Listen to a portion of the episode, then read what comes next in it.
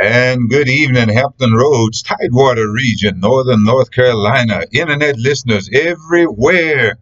We are here again for another episode of Marriage and Family Clinic. You're listening to us once again in Hampton Roads on WGPL 1350 on your AM dial. You also find us at www.christianbroadcastingcompany.com on the internet. We are here as always to break down, discuss, and offer insight into the dynamics of marriage and family relationships. We're just going to deal with relationships, period. And our mission is to help restore, rebuild, and perfect your marriage and family relationships. We want to help you get you together so you can prosper and be fulfilling in those relationships. Now, last week I started a session on a woman's sexuality. I started off by saying that I wanted that broadcast to be the finale in the series that I've been doing on women's issues for about two months now, a little bit over two months. We've been dealing with women's issues, and I really thought that last week was going to be the finale in that series. But uh, once I got into the topic of a woman's sexuality, it quickly began to take on a life of its own, and I quickly found myself becoming engrossed in the issue. And the more I spoke about it, the more there was to say about the issue.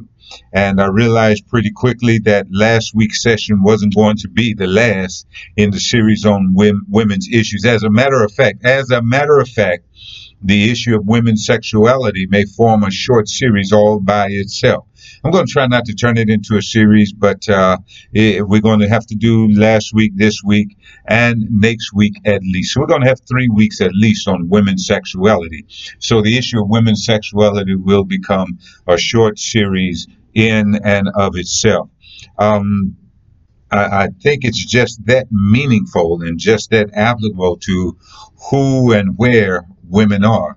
The the issue of a woman's sexuality is so central to her identity, so uh, is so central to her being, such a core issue of her existence that uh, it deserves some time uh, all by itself. But I am working to get to the end of it. Believe me, I'm working to get to the end of it. Let me say also that this particular part of the series dealing with the women's sexuality, uh, as I said last week, I said again, I'm actually targeting uh, women from about the age of 12 or 13 to about the mid 30s.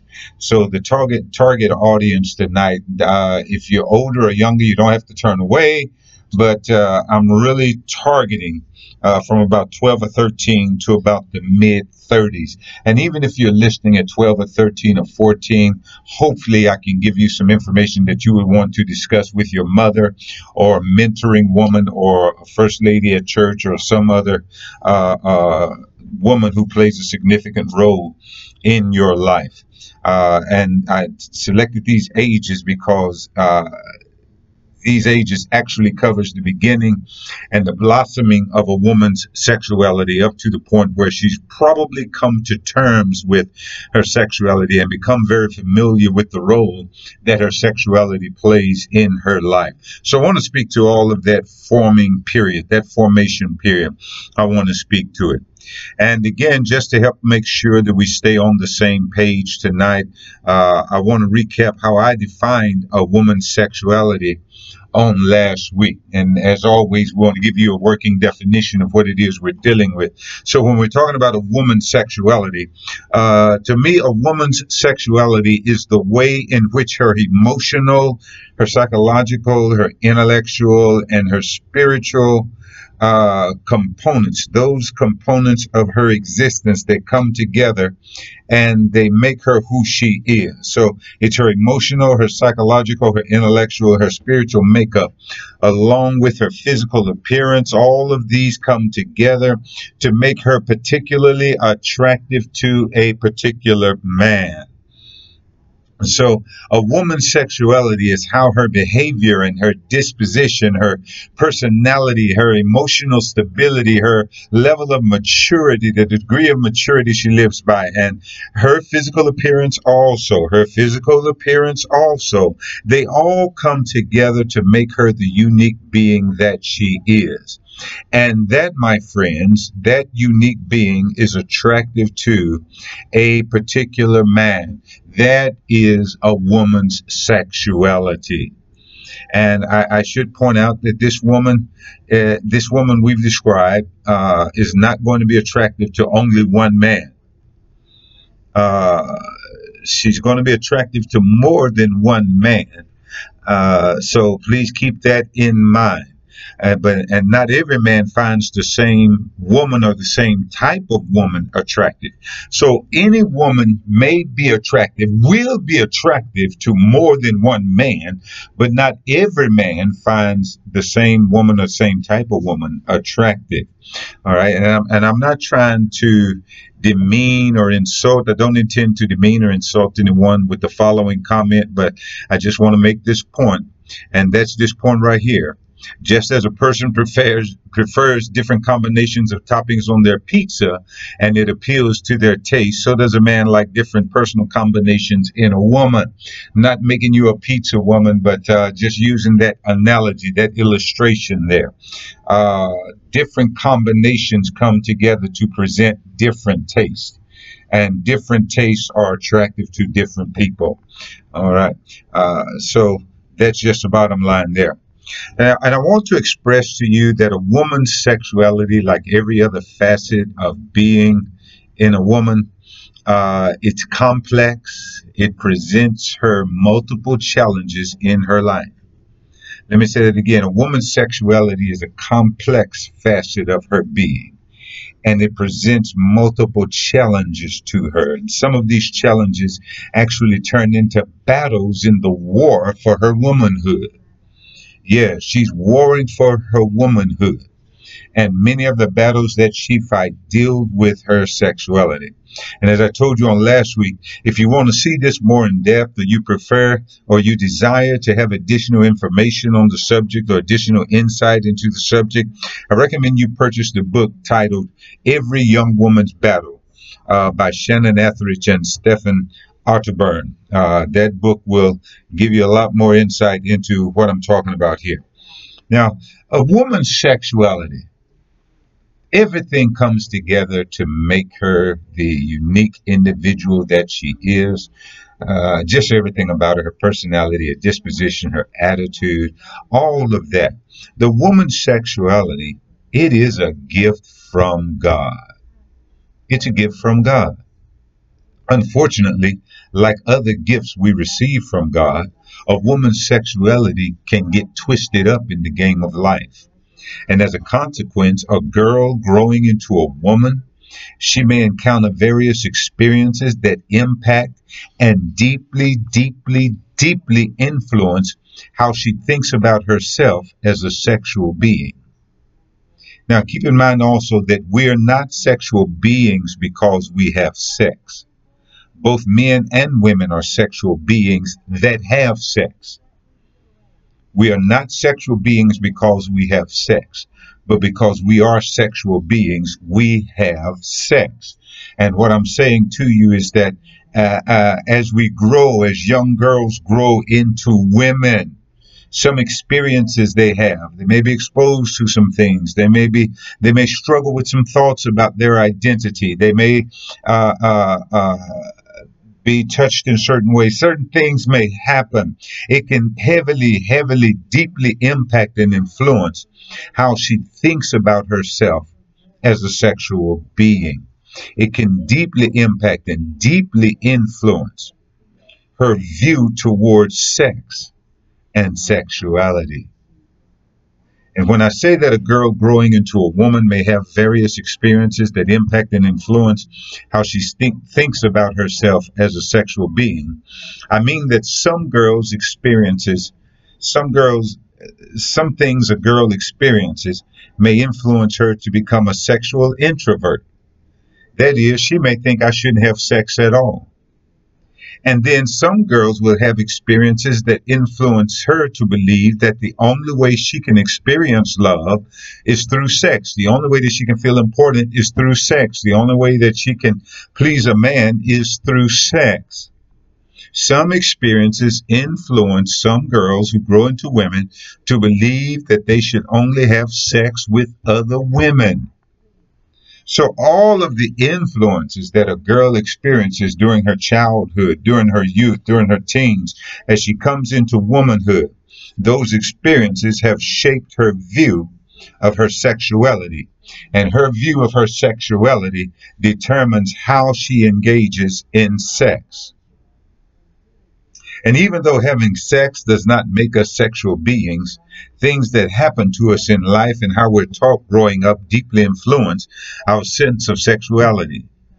The world famous psychologist Sigmund Freud was convinced and pushed the theory that psychological development revolves around five stages in childhood. He called those five stages the five psychosexual stages.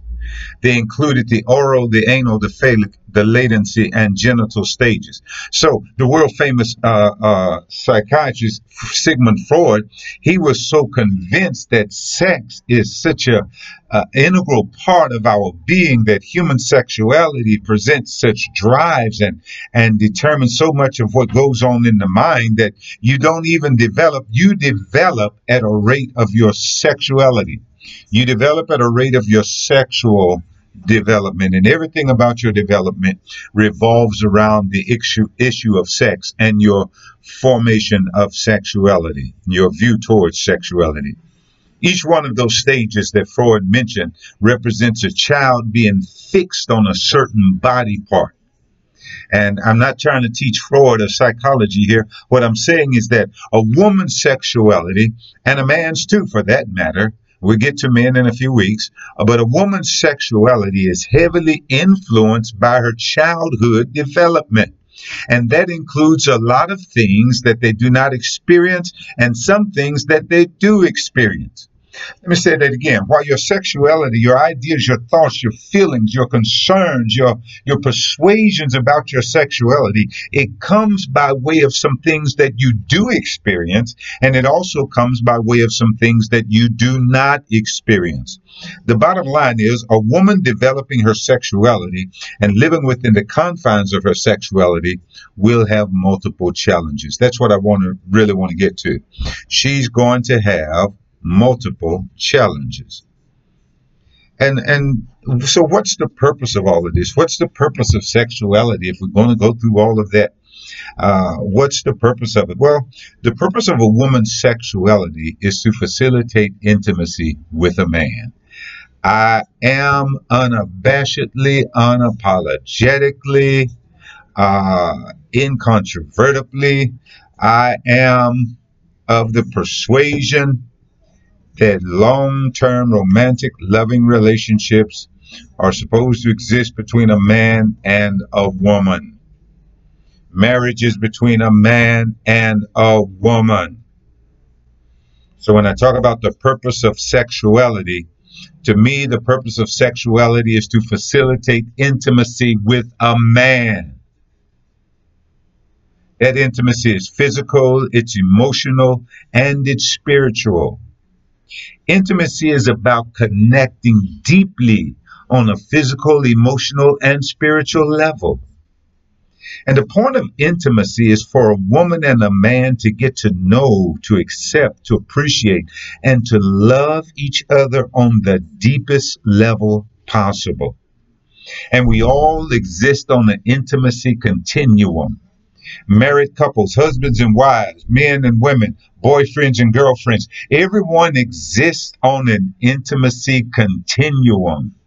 If intimacy were rated on a scale of 1 to 100, 1 being not intimate at all, and 100 being so deeply intimate that it's unimaginably deep, you know, some may be a 50, some may be a 75, some may be a 80 and 90, 95, some may be a 10 or 15. We all exist on the intimacy continuum.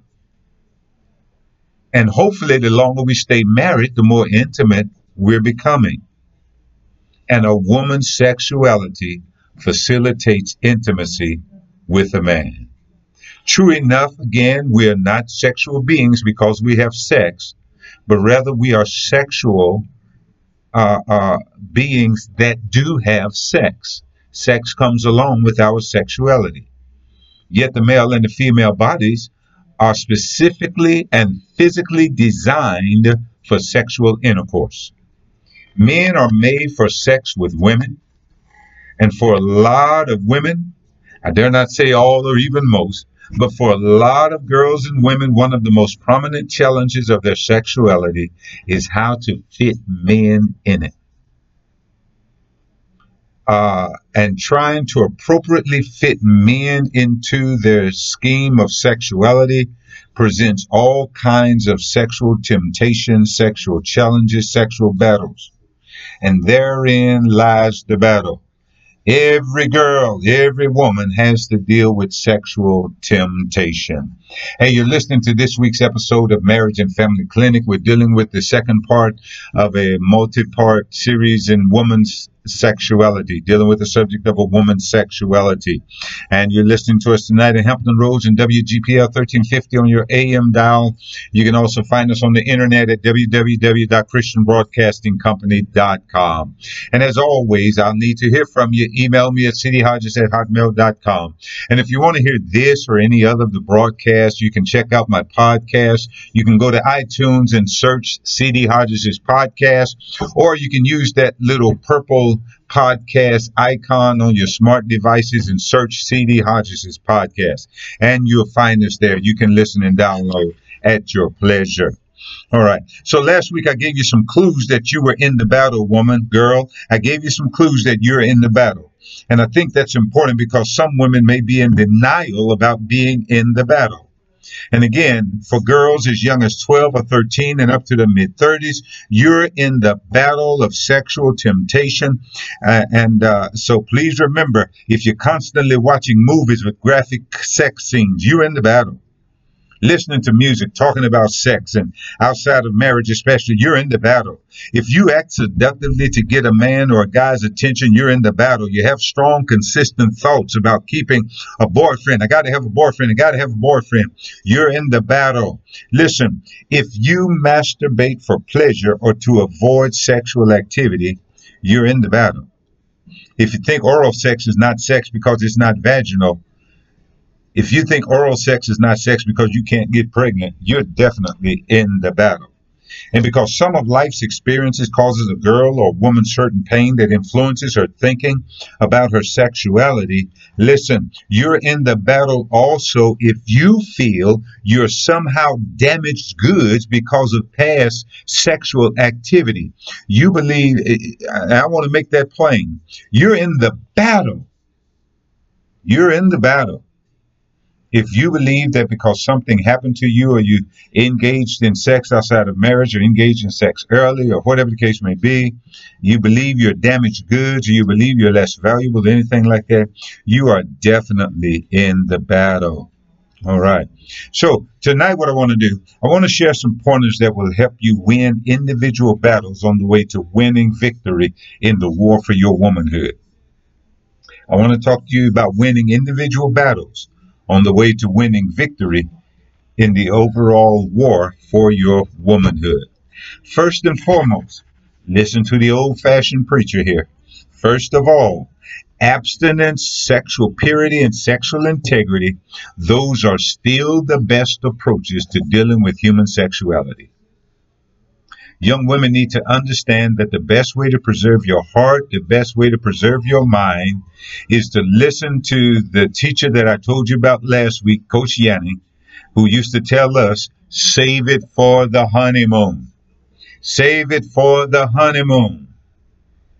And then if you save it for the honeymoon, you won't have that extra emotional baggage, those extra emotional scars that can pre- present you uh, uh, uh, several problems dealing with your sexuality after you uh, enter a relationship in your adulthood.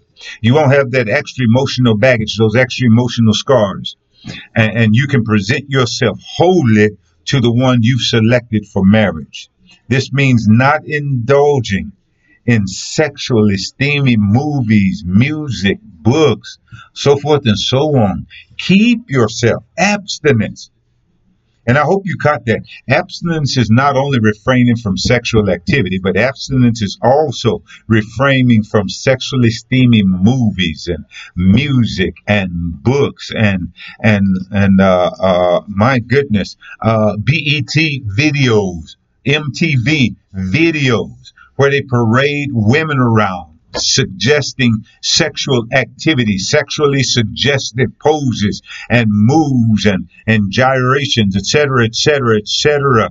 You've got to keep your mind and your heart by remaining free from that type of behavior, that type of activity. All right, and so uh, uh, I want to give you uh, talk about a few myths here. Ethridge and Arterburn talk about in that book I told you about earlier. They list several myths if you've gotten wrong, uh, if you get this wrong, it can intensify your battle dealing with your sexuality. Myth number one is it's nobody else's business how I dress. Uh, I'm going to start. I'm going to deal with this. I'm going to hit it real fast, and I'm going to get all off of this before you draw a conclusion that I don't mean for you to draw. I'm not going to talk about men because this is a session on women. And so, but a myth regarding sexuality is it's nobody else's business how I dress. And that is absolutely unequivocally true. It's nobody else's business how you dress as a young girl or as a woman. But you're living in la la land if you think the way you dress doesn't have something, uh, uh, uh, doesn't mean something. You're living in la la land if you think the way you dress means nothing to nobody. Oftentimes, the way a woman dresses has an impact on some diminished soul out there. Now, please, again, don't run with that statement. I wouldn't dare blame a rape or sexual assault or anything like that on a woman's choice of clothing. Every woman has the right to wear what she wants to wear. Every woman has the right to be free from assault. Every woman has that right. But like I said, you're living in la la land if you think what you wear doesn't mean something. Because there are some diminished souls out there that will do whatever regardless of what a woman wears. You know, it concerns me when every spring we see news stories on television, on the internet, and everywhere else about girls who are not allowed to attend the prom or girls who are dismissed from the prom because of skimpy clothes. If a girl or a woman has to shimmy when they rise from their seat, they probably have the wrong thing on. You know what I mean? They shimmy from side to side, sliding the skirt or the dress back down. If that's the way you have to uh, carry yourself, you probably have the wrong thing on. And what is the purpose of wearing a itty bitty dress or a blouse that reveals all kinds of cleavage or wearing a dress that barely covers the buttocks? What's the purpose of it if it's not to attract attention from men? Or is it that a girl or woman wears those type of clothes because she's just that vain about her body? The truth is, either one of those are unhealthy. Another myth is the young girl who believes she needs a boyfriend to feel love or that having a boyfriend will solve her social problems. Wrong. A girl or a woman who believes she needs a boyfriend or a man to feel love or to feel like she's she's loved or or she she can give uh, love or receive love uh, uh, all that means is that you're not ready for a relationship. If you believe that you need a man or a boyfriend in your life to feel love or to be loved or to give love, if you believe that, that's the best evidence that you're not ready for a relationship. You know, the movie uh, uh, uh, Jerry Maguire, it was fun to watch. it really was fun to watch. And, and Jerry Maguire and, and uh, Renee Zellweger, her character. They they got married on a whim, so forth and so on. Some weird thoughts about their sexuality, but but they split up for a while. There was some distance between them. They didn't know if the marriage was going to work or whatever. Uh, Jerry Maguire is at the ball game. He decides uh, he has a good experience there and has nobody to share it with. He runs back to the house where Renee Zellweger's character is, and and she's in the house with a bunch of women, and they're bashing men. And uh, Jerry Maguire walks in and and uh, he's talking to the character played by Renee Zellweger, and he begins his speech, and he's talking about how something special happened, and he didn't have anybody to share it with, and and and and and you know you know the movie, and then we get to that point where Renee Zellweger says, "Just stop, just stop. You had me at hello." Now, how romantic was that? You know exactly the part of the movie I'm talking about. If there's any part of that movie that you like, if there's any part of that movie everybody waits for, it's number one, show me the money. And the next one is, you had me at hello. And then after that, Tom Cruise says, you complete me. And this is what I really want to get through right here. That statement, you complete me even though this was a really, really, really romantic scene and, and you know, it almost make you want to shed a tear or something. Here's the truth to that matter. There is no one in the world who can complete you. You shouldn't think that you need another person to complete you. No other human can complete you. You shouldn't even consider giving someone that type of power in your life. No one can complete you. You are complete even when you're sing- single. You need to understand that you're complete with or without a man. You may be growing and changing, but you're still complete. You may be dealing with some issues, but you're still complete. You may have just left a relationship, or you may not even have been in a relationship for a long time, quite a while, but you are still complete. You would do well to work on your own sense of wholeness, work on your own wholeness before inviting someone else into your life, anyhow. Because if you're looking for someone to complete you, if you're looking for someone to make you complete, you'll never know who you are. You'll never be sure of your identity. You'll never have a fulfilling relationship. And you will never really be complete because you believe someone else can make you complete. No one else can make you complete. You have to work on you so that you can be marriable. I may talk about that sometime in the future, that phrase, I like using it. You have to work on you so that you can be marriable. You have to work on you so that you can be dateable. You have to work on you so that you can attract not any man, but the right man. There's more than just one man for you. There's more than one man who can do it for you. But you need to work on yourself. Work on your baggage. Work on your past. Work on your personality. Work on your attitude. Work on your disposition. Work on all those things. Work on all those facets of you that come together to make up your sexuality. Because all of those things about you come together to make you attractive to some man. The difference is going to be made in how you view your sexuality everything about you. And remember, nobody can make you complete. Listen, I'm, I'm running out of time real fast here. Again, we will be back next week. I'll let you know that right now and hopefully conclude this uh, three part series on a woman's sexuality. But I got to bring this part to a close. Uh, I want to stress this point to every young girl, every woman out there, though.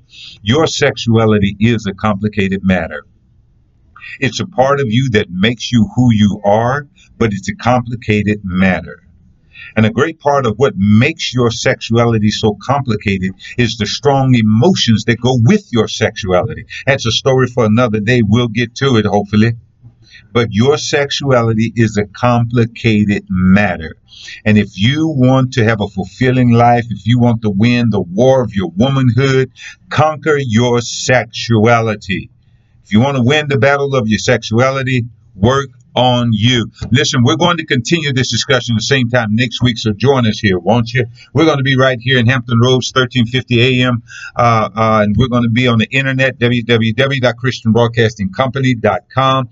Again, if you want to hear these or other broadcasts, check us out on iTunes or check us out on the podcast app. You can search for us, the CD Hodges' podcast. So glad to see you email me at cdhodges at hotmail.com. Excuse me, please. Just trying to use my time here and hurry up. Also, look me up on Facebook, Bishop Carl Hodges. I definitely need to, definitely want to hear from you. Hey, that's all we got for this week. And remember, you can't have peace without surrendering your life to the Prince of Peace. We're out of here. God bless you.